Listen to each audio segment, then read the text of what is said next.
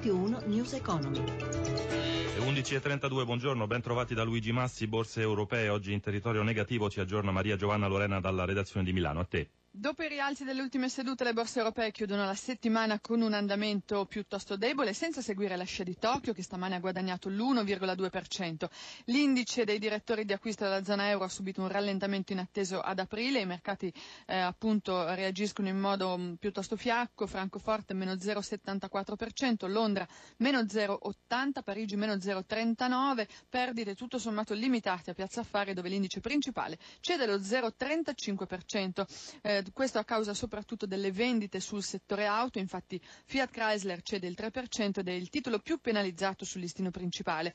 Tra i peggiori anche Telecom, meno 2, Montepaschi meno 1,5, Ferrari meno 1,6%, mentre si mette in luce Mediobanca con un balzo di 2 punti percentuali, eh, titolo seguito in campo bancario anche dal Banco Popolare più 1%, Ubi Banca e Popolare Emilia Romagna più 0,9%.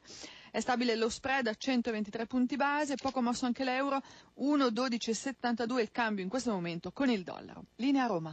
Grazie Lorena, andiamo avanti, torniamo sul caso Dieselgate. La Volkswagen ha raggiunto un accordo con le autorità statunitensi che prevede il risarcimento per oltre mezzo milione di proprietari, intanto lo scandalo sulle emissioni si allarga anche ad altre case automobilistiche. Giuseppe Di Marco. L'intesa siglata con le autorità ambientali americane, lo Stato della California e i consumatori dovrebbe evitare il processo alla Volkswagen. La casa automobilistica tedesca aveva alterato i dati sulle emissioni inquinanti di circa 600.000 vetture diesel negli Stati Uniti. L'accordo prevede compensi sostanziosi per i clienti, secondo indiscrezioni 5.000 dollari a veicolo e l'istituzione di un fondo dedicato a iniziative per la protezione dell'ambiente. I consumatori potranno inoltre scegliere se restituire la macchina o farla riparare e mettere in regola.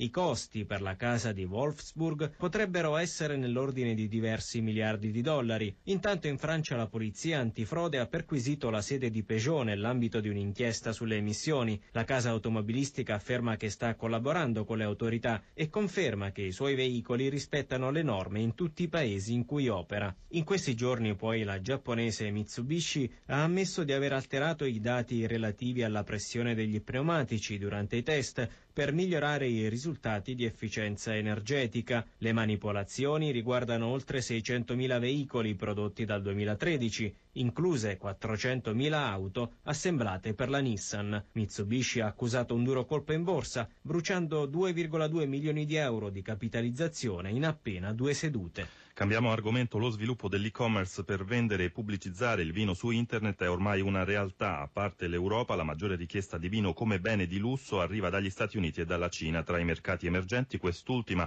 è in rapida crescita, come spiega il direttore del consorzio Vini Valpolicella, Olga Bussinello, al microfono di Gelsomina Testa. Per quanto riguarda il vino, eh, ci sono delle luci e delle ombre nell'utilizzo dello strumento dell'e-commerce, in quanto il vino è un bene sottoposto ad accisa, quindi esistono delle tassazioni e regole fiscali abbastanza precise e soprattutto diverse da paese a paese. Il primo problema da affrontare se si pensa ad un e-commerce che ci porti in un altro paese europeo o addirittura al di fuori dell'Europa è quello di riuscire ad avere dei contatti eh, professionali in questi paesi dove appoggiarsi per assolvere a tutti gli oneri di natura fiscale. Quali sono i paesi che acquistano di più via e-commerce attualmente? Una presenza di e-commerce c'è in molti paesi comunitari, eh, la Germania per prima, ma c'è anche in molti paesi extracomunitari. In primis gli Stati Uniti, che sono un mercato che possiamo considerare solido e storico, in generale per il vino italiano, che però ha ancora ampi margini di crescita, mentre un altro paese assolutamente interessante potrebbe essere anche il mercato asiatico, cioè Cina, Russia, sud-est asiatico, dove la vendita di e-commerce potrebbe avvantaggiare una conoscenza del prodotto. Questi sono i due poli, cioè mercato storico dove comunque viene venduto molto e, e mercato emergente dove il web viene utilizzato in generale per gli acquisti e quindi anche il vino potrebbe trovare un suo perché. In entrambi i casi vanno fatte delle valutazioni dei distinguo. News Economy a cura di Roberto Pippan torna alle 17.32 in regia Daniele Di Noia da Luigi Massi buon proseguimento d'ascolto su RAI Radio 1